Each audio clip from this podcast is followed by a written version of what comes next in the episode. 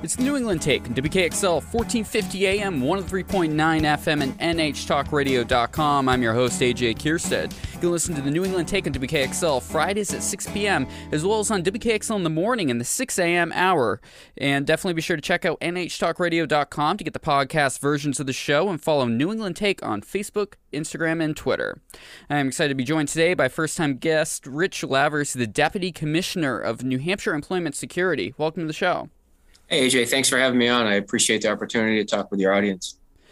Uh, we're going to be diving into the employment situation in the state, which is kind of fascinating to me. What's going on with with the uh, worker shortages that are going on. Uh, but to start off with, what is New Hampshire Employment Security? So, New Hampshire Employment Security, it's the statewide organization that manages our unemployment program. So, the unemployment program is a federal state partnership federal government pro- provides funding. Along with that funding, they provide some rules, and then each state manages uh, the program subject to their own laws and rules. So we manage that program. Uh, that's certainly been an undertaking over the over the course of the last 18 months.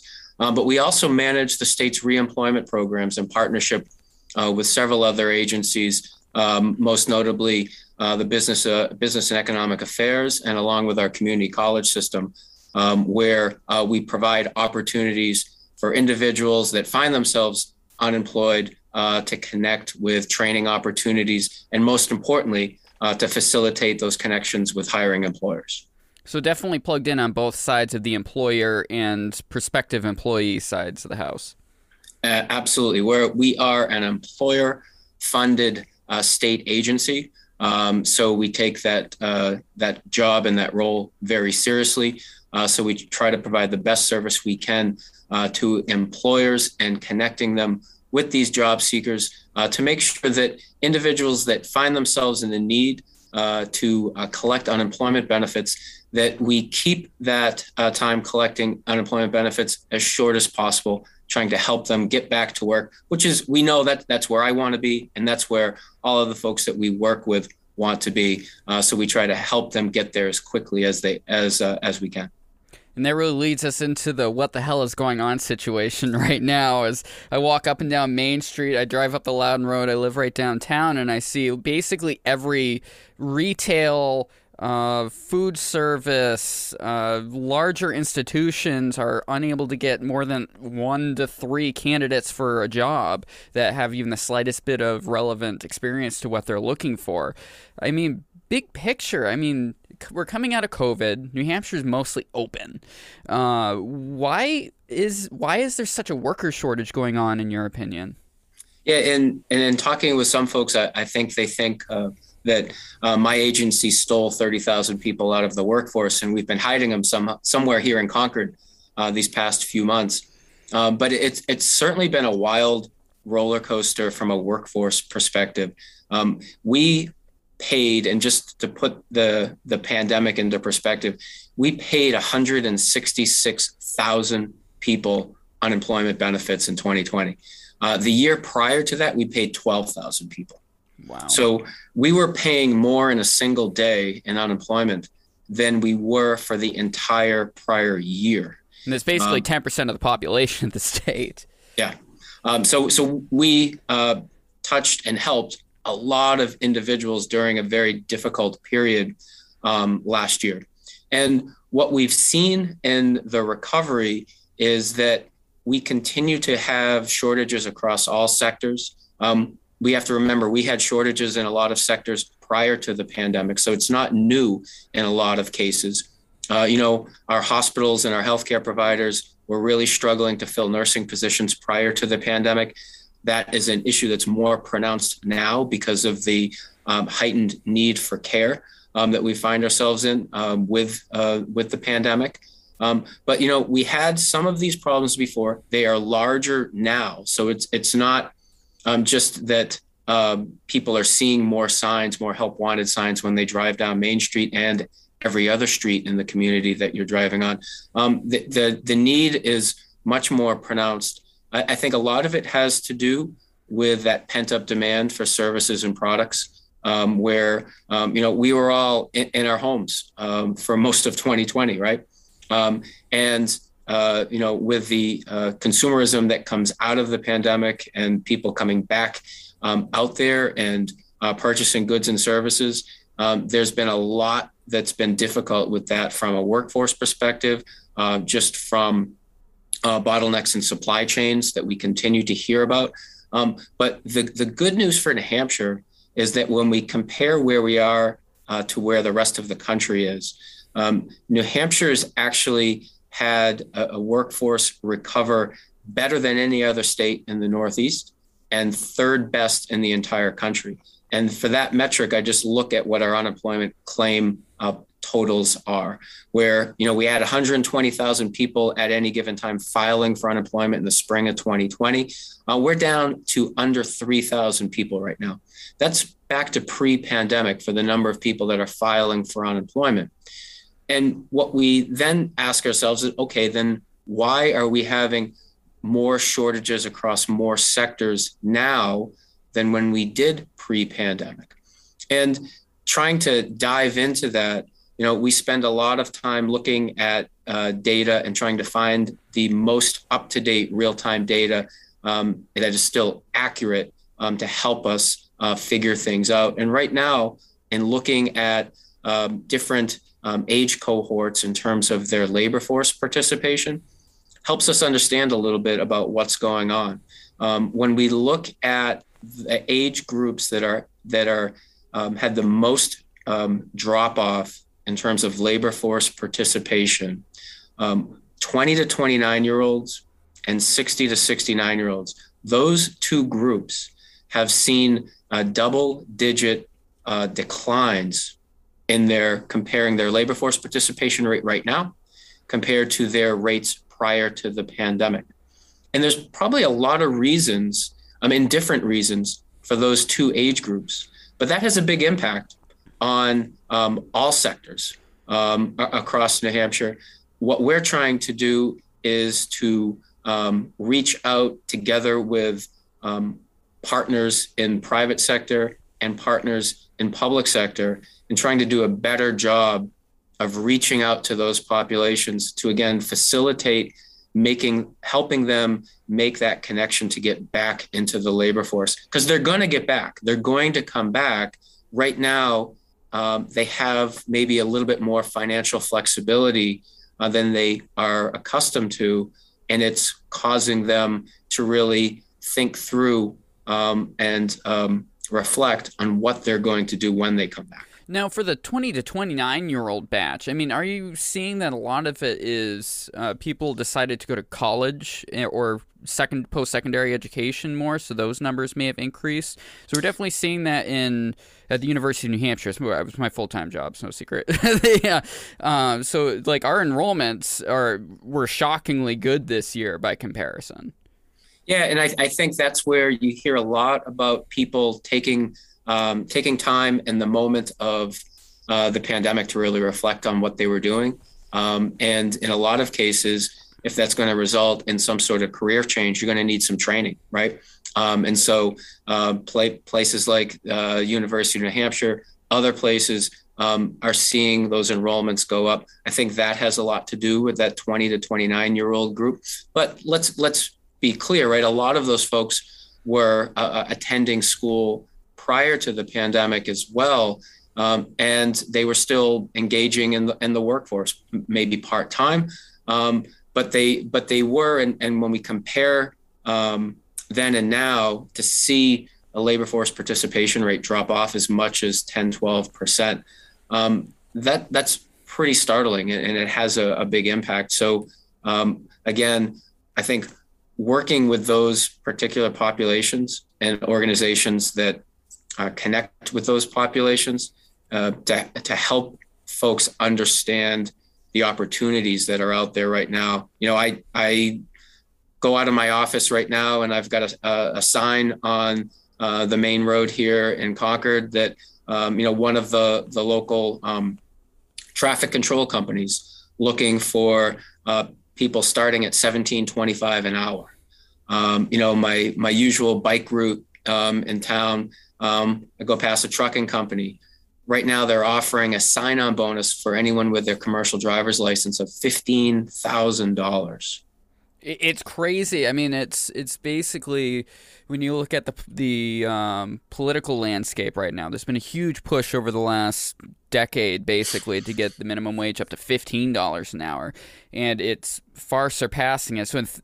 If you look at it that way, it's really good that ultimately the um, the the cost of living increase is finally up to what a lot of people believed it would be. But a lot of businesses can't afford that, and a lot of smaller businesses are really going to have a hard time catching up to it. I mean, there's a reason why uh, Target, for example, was able to really eat into Walmart's uh, uh, economic landscape a bit because they, they offered better benefits and more wages and caused Walmart to cause some competition and raise their wages. But the smaller businesses are going to have a real hard time doing that. Yeah, and you bring up a good point because um, in a lot of ways, um, with the increased unemployment benefits that were available throughout the pandemic, initially, you know, you were able to get an additional six hundred dollars a week added on to your regular benefit. Um, a lot of people that was more money in unemployment than they were receiving in their in their prior jobs. That's a lot um, of money. And I think part of the um, intention on the part of Congress in doing that was they were really trying to put pressure on private sector to increase um, those those wage rates, right? Um, and they succeeded at that. And so that was very intentional. Um, but one of the unintentional um, effects of that was when you when you made the unemployment program compete with private employment not a very comfortable position for the unemployment program to be in. But when you do that and then your result is that it drives up private sector wages which it has done there are always going to be haves and haves nots in that right? And employers like you've pointed out most of the time your larger employers are going to be able to pivot very quickly and increase those wages. And it puts them at a significant advantage for in terms of attracting workforce. Your smaller employers are going to have a harder time at doing that. And particularly your employers in industries like childcare and healthcare, where their revenue streams are more controlled and limited, also have a much harder time at competing with those employers that don't have those limitations that are able to um, quickly increase um, those the the wage and benefit packages that they're able to offer. You definitely see that with Amazon with their warehouses they pop up. I mean, they, they basically the whole economy in the area ends up being based on that warehouse existence because their rates, their wages are really good. Unfortunately, people are only there for two or three years, so it kind of also wreaks havoc on the smaller industries in the area yeah, it, it uh, you know, in a, in a, in a lot of ways, those um, those smaller businesses, that's uh, you, you tell them that things will change in two or three years. Well, it might as well be forever, right? Yeah, exactly. So you're out of business. I mean, the turnover, uh, the amount of businesses that had to close during COVID was was quite a bit, and you're beginning to see some like it's, it's interesting seeing downtown Concord, some of the businesses that are popping up that didn't exist before, uh, or the few that were kind of new and somehow managed to survive through COVID, still still existing, but a lot of them went out.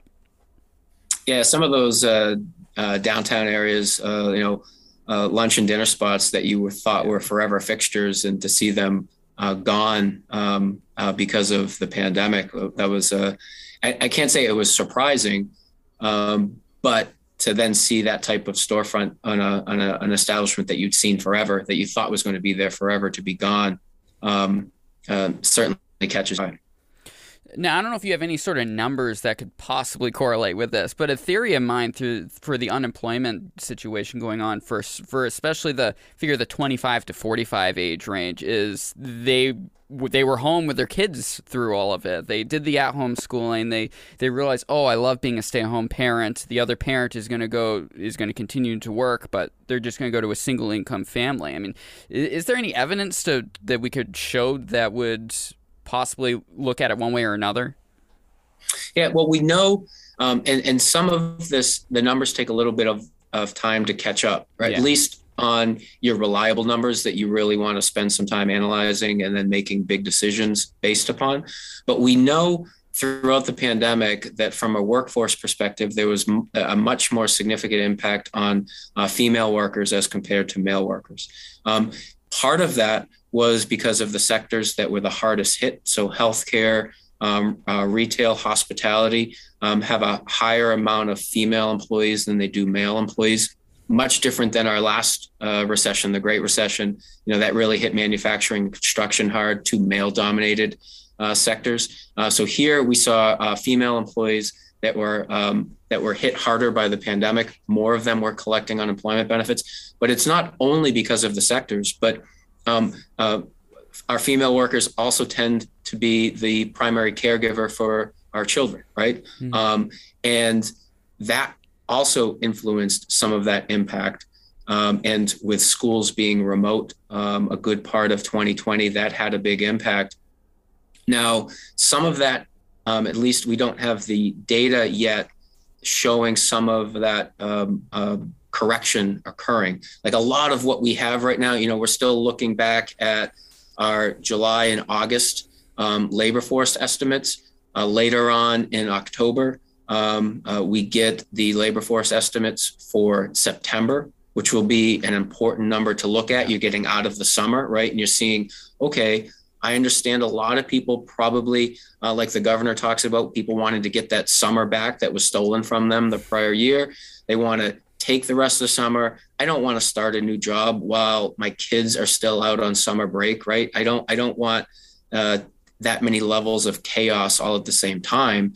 Um, and so, people waiting until uh, schools are back in session, kids are back in school, to then go in and find what that job is going to be um, that they're getting back into. So some good things there, right? Some good things is that you had the flexibility to be able to do that. Yeah. Um, that that's certainly a good thing, but from a um, a, a, a macroeconomic uh, perspective and looking at the state's labor force, um, that's tough, right? And that's yeah. why we're and that's part of why we're seeing um, the shortages uh, that we're seeing right now. So those September numbers, and as we get into the fall and looking September, October, it'll be really interesting to see um, not only how you know how much the further the labor force grows, how many more people are are employed, people um, actively looking for work, but then where they're ending up right? and expanding and then, off what you're saying with those types of jobs, I mean, right now, those are the worst jobs to kind of jump into right now, whether it's a teacher, where right now it's a very harsh political climate where there's been so many issues across the state. I spoke to uh, the president of the New Hampshire NEA last week about their employment shortage and it's just not a great place to go right now if you're not prepared for it emotionally. And going into nursing or other aspects of healthcare, it's extremely tense. The rules are changing every five seconds on what you're supposed to be doing, and there's issues with getting the vaccines rolled out. Uh, I mean, you would have to be pretty in a very strong emotional place to want to enter that. Yeah, and and uh, you know, before the pandemic, and and certainly now with uh, um, some of the um, uh, additional uh, things that we've thrown at them. Um, being a being an educator has always been tough, right? Oh, yeah. You know, I was raised by two lifelong public school teachers. I got to live and breathe it every day, um, and so I, have witnessed firsthand how difficult of a job that is. And um, this, the same the same with healthcare. You you describe it very well.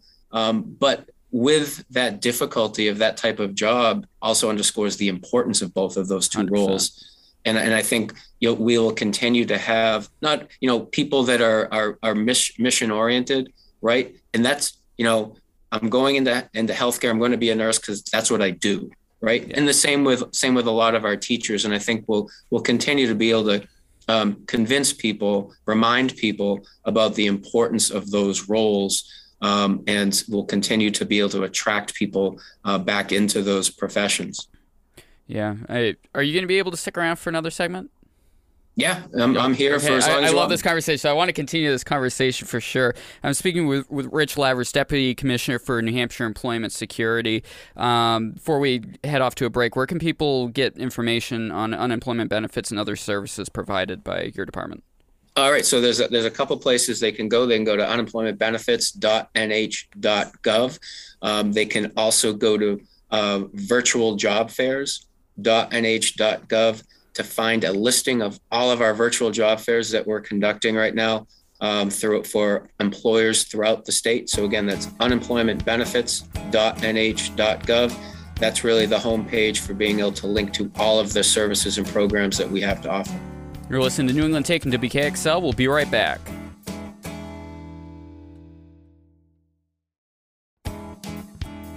Welcome back to the New England Take, WKXL 1450 AM, 103.9 FM, and NHTalkRadio.com. I'm your host, AJ Kierstead. I've got Rich Lavers this week, who's the Deputy Commissioner of New Hampshire Employment Security. Welcome back, and thanks for uh, continuing this conversation.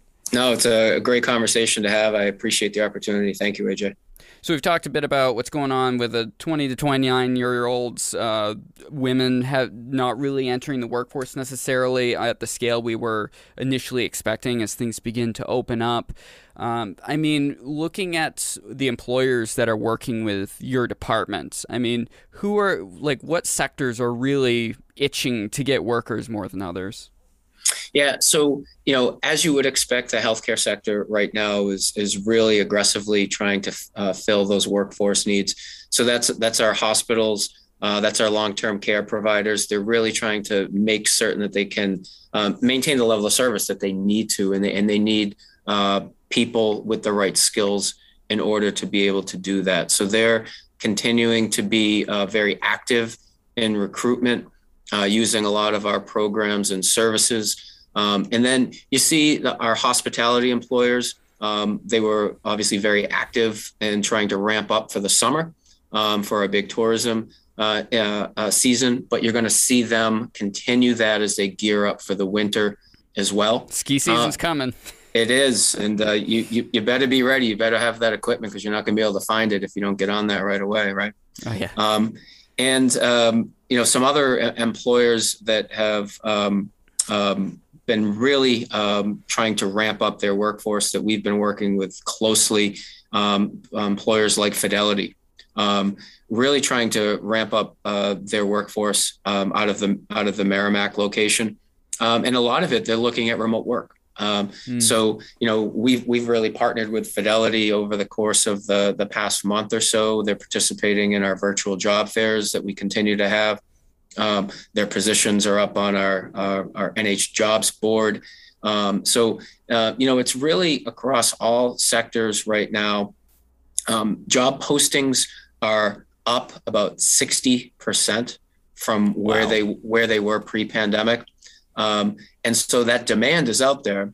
It's it's widespread. Um, wages are higher, but the employers realize are realizing that wages and wages alone aren't enough to attract enough candidates to fill their positions. So you're seeing a lot of being offered in the non-financial um, compensation area, um, where you know talking about um, remote work, talking about flexibility around scheduling. Um, and, and so you have a lot of uh, employers being creative and what they're talking about with candidates. They know they have to act quick because it's a it's a job seekers market right now. Um, so you, you can't um, you know talk with an individual, um, then spend a few days wondering whether or not you want to make that offer. You got to act right away um, in uh, you know that that job seekers market. But what I like to reinforce with folks that we work with at all of our virtual job fairs and, and uh, uh, folks that uh, had been utilizing the unemployment program and now out there looking for work is you don't want to overplay your hand either, right? right. You don't want to miss out um, because you um, misread uh, what the market was. So um, I think it's important to understand um, where the employers are right now.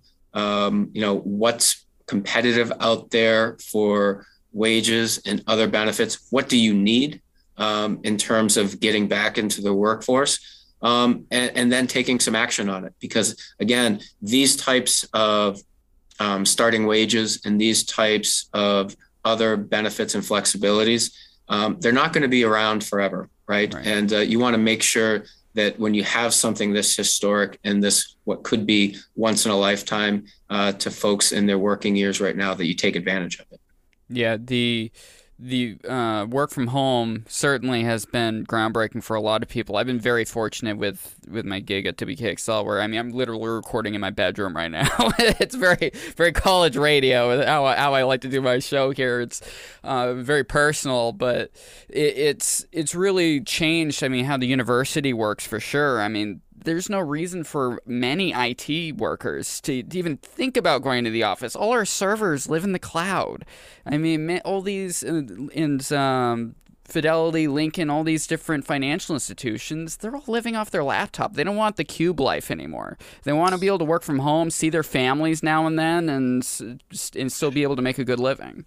Yeah, and you think about also from a uh, just all the, uh, the, the windshield time too, right? Yeah. So um, you know, friends in um, legal the legal world, friends in mm. finance that have made the shift to working from home.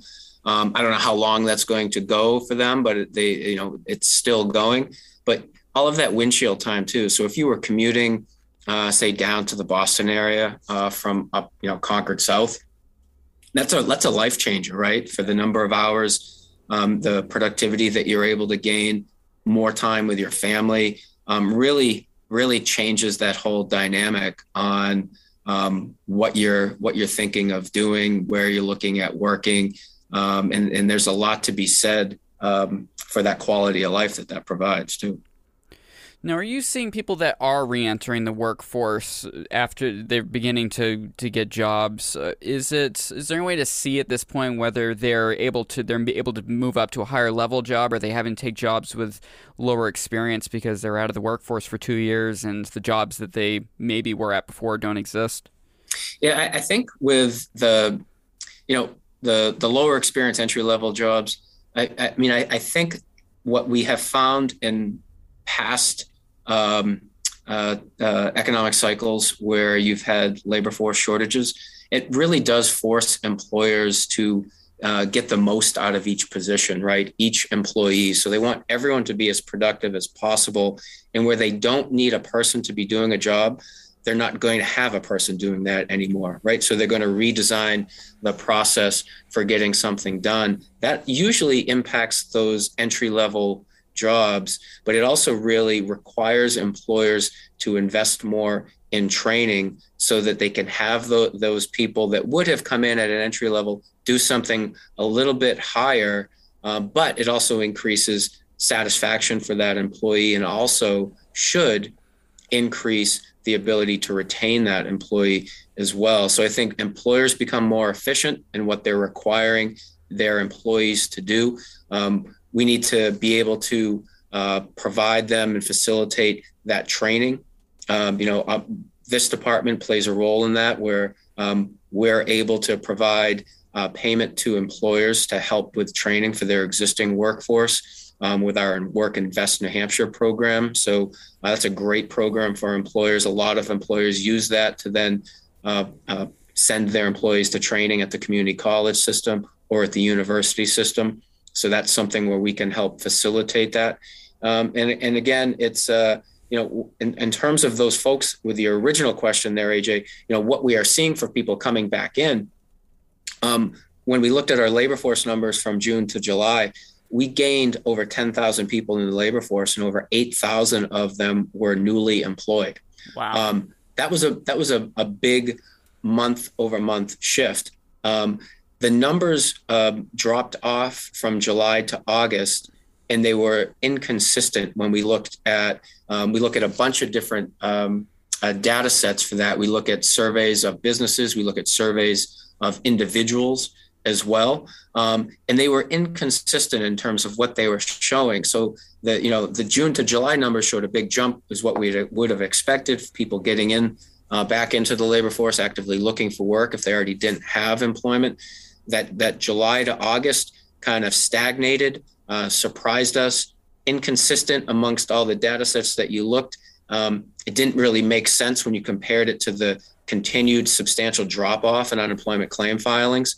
Um, so it'll be interesting to see what the that that September number looks like as we continue to hopefully close that gap uh, from uh, you know getting back to where we were pre-pandemic. So you know regaining all of those jobs lost in 2020 and then getting back onto our uh, that same level of growth uh, that we were we were uh, experiencing prior to that. So I'll definitely be having you on again in six months so we can figure out what the hell is going on. yeah. So, so, so definitely for sure on that. But I mean, are you you're going you're speaking to this a little bit before, but there's there's a corporate speak term called new collar jobs, which are the tech savvy. Um, they know how to use a computer pretty well. They may not be programmers, but they can get around in social media and do marketing. They can do some IT work. They can do some communications work. Uh, are you seeing a lot more jobs or employment or um, people taking jobs in that field, that kind of realm, than you were before? Well, you know, I mean, the the the IT jobs, which really there's no one sector that those fall into; they're everywhere, right? Um, those continue to be um, in incredibly high demand um, when we look at job postings. But the way you you describe it with that new collar type type job, that's really and and this is um, it's not uh, necessarily uh, new, but people need to make themselves as valuable as possible to their employer, right? Um, and so if you can demonstrate that by uh, being, uh, you know, uh, being uh, proficient in more computer programs, being able to help with different other types of projects, um, you know, you're, you're great at being able to prepare presentations. Um, you know that those types of skill sets are incredibly important. Um, kind of diversifying uh, that which you're able to do. Those type those types of people are always going to find that they're in high demand, right? And they're always going to have a, an easy time, um, regardless of what's happening in in uh, the overall economy. Um, because who wants to get rid of a person like that, right? What's it look like for your professional development opportunities for people that are going to be lacking in those, especially if you're if you're probably 50 and up, it's it's not something you were trained on growing up. If you're 40 and up, it's still it, that's how quickly it changed. I feel like my generation, I'm, I'm 34, like my generation was kind of the first that ended up getting that. You went through college, expected you're going to know how to use the whole Office suite. You're going to have to be able to navigate the internet and get things done that way. Uh, what sort of opportunities does employment security offer to make sure people are ready when they get into the workforce? Yeah, and uh, just a, a, funny story with you know I'm I'm, I'm about a, a decade um, ahead of you, right? So I'm I'm, I'm 45, and uh, but similar experience where um, right out of undergrad I went into law school, and uh, I come out of law school. I work at a small firm, and I see all the other lawyers. They're they're they're using a, uh, you know they're recording their their letters that they're going to send out or their pleadings that they're going to file in court, right? And they're taking that tape and putting it out on the credenza for for a secretary to pick up and then type up their letter. And I just started typing up my own letters because everything was in my head, right? So I'm like, this is more efficient. I'm just going to do it. And you you might have thought I, I like there was some world changing concept that I had just come up with, and it was just like you know I was 20 years younger than the other attorneys, and it's just you know how I was going to do things. Um, but from a you know what we what we really try to do in terms of uh, facilitating um, that type of skill acquisition is so we have um, a lot of programs um, where we are able to work directly one-on-one with individuals that are newly unemployed um, or individuals that are uh, one uh, a few groups that we work directly with right now are folks that receive insurance coverage through the state's medicaid plan or through expanded medicaid. Those folks that you know they make too much for regular medicaid don't make enough to afford a, a, a, or they don't have an employer-based plan. They don't make enough to afford a, a plan outside of of uh, uh, outside of expanded Medicaid. Um, so they're in those programs. We work one-on-one with all of those folks on helping them figure out what it is that they want to do next. Maybe they're maybe they're staying in the same sector, right? Um, and they just need to need help connecting uh, with employers, working on their resume, better understanding that job climate. Maybe there are others that are, are shifting sectors, um, like like we suspect is a lot of what's going on right now. And those people need help with um, with um, gaining entry into uh, different training programs, right? Not only identifying who provides that type of training, which we help with, right, but it also can you help pay for that? And so we we do a lot of um, assisting with the financial costs of training for people that are newly newly unemployed and also folks that are in the Medicaid and Medicaid expansion programs. Well, we're paying them uh, for training that can be a short-term credential or it can be a de- it can be a degree program um, at the university system, right? So a lot of folks that are coming through that program that we're helping um, with either at uh, private uh, colleges and universities, public colleges and universities. But I think that that training piece and helping more people access training, both with um, helping with the cost of the training, helping with the cost of um, you know all of the the different books and supplies that you might need for that training, helping with their transportation related costs. Um, I think all of that is incredibly important right now because of this um, uh, shifting that is going on with people that are changing the sectors in which they're, they're de- they desire to spend their careers in. There's a lot of training that they need for that. We need to deliver it to them quickly so they can get back to work in the profession that they want to be working in.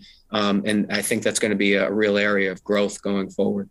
Now, the university system of New Hampshire is going to be merging with the college community system of New Hampshire, or whatever the call. I, I don't know the community college name off the top of my head, something to that effect. But those two uh, agencies will be merging into one. Does that have any impact on what you guys maybe can expand offering or anything to that extent, or are we not far enough along that that path yet?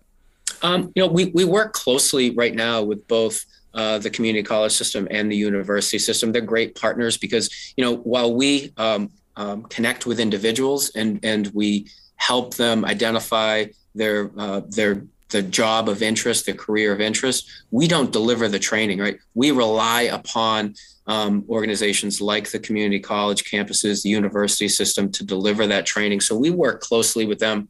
You know, prior to the pandemic, we were um, working closely with them where we were doing on-campus um, job fairs at every university system campus, every community college campus and then we were referring a lot of individuals to them that were coming through our training programs um, and um, helping them understand which programs are being offered by which campus. Um, we continue to do all of that. The job fairs are all virtual right now.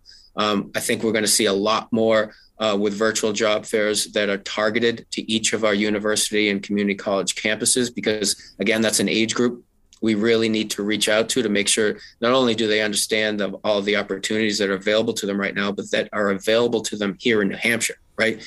Keeping more of those folks here and not thinking that the only um, the only option going forward is to go down into the, the Boston metro area. Um, so really helping them understand that, um, continuing to work with them, but we're really um, it's a great partnership between us and those educational institutions because they are the, the state's primary training provider for workforce training. Um, whether it be short-term credential or or degree program, uh, we work closely with them. And the more people that are going to come into our offices, uh, to work with us, see which of these programs they might qualify for so that maybe we can pick up a cost of that training, or maybe you earn too much to be a part of any of those programs where we're paying for your training, but we can help identify which programs are out there and available to you and help with some direction there. So um, really, there's a lot to be had for for anyone, regardless of where they find themselves and what uh, kind of financial condition they find themselves to. So we have one minute left. Uh, how do people who should be t- reaching out to the Employment Security Department, whether it's an employer or people looking for a job, and how do they do it? So, employers, we are here to help them connect with job seekers. We have our NH Jobs portal. Um, where we will post their positions and make them searchable by community and occupational type for free. Um, we also are, are uh, conducting virtual job fairs for every region of the entire state. We'll continue to do that um, throughout the rest of this year. Um, and we'll be doing some sector specific job fairs. So employers, uh, they need to reach out to us, come to uh, check out our schedule at unemploymentbenefits.nh.gov or go directly to virtualjobfairs.nh.gov. Um, and those are uh, some great, they'll be able to connect to some great resources. Um, on the job seeker side, uh, same same story, right? We have a portal that within two clicks you can connect with a hiring employer. Um, so if it's a position at Fidelity that you're interested in, you go to nhjobs.nh.gov. right? You you search by uh, maybe I'm looking. I'm going to look at customer service. Fidelity has some positions there. I'm going to look by location in Merrimack. Boom! Within two clicks, I'm able to send an email to their hiring manager. Um, you know, really easy to do. Um, so nhjobs.nh.gov for all of our job seekers. And our job seekers need to be participating in our virtual job fairs free of charge to our employers and to our job seekers. Um, and we'll be doing those for the rest of the year. Rich Lavers, Deputy Commissioner for the New Hampshire Employment Security Department. Thank you so much for joining me. You're listening to the New England Take WKXL.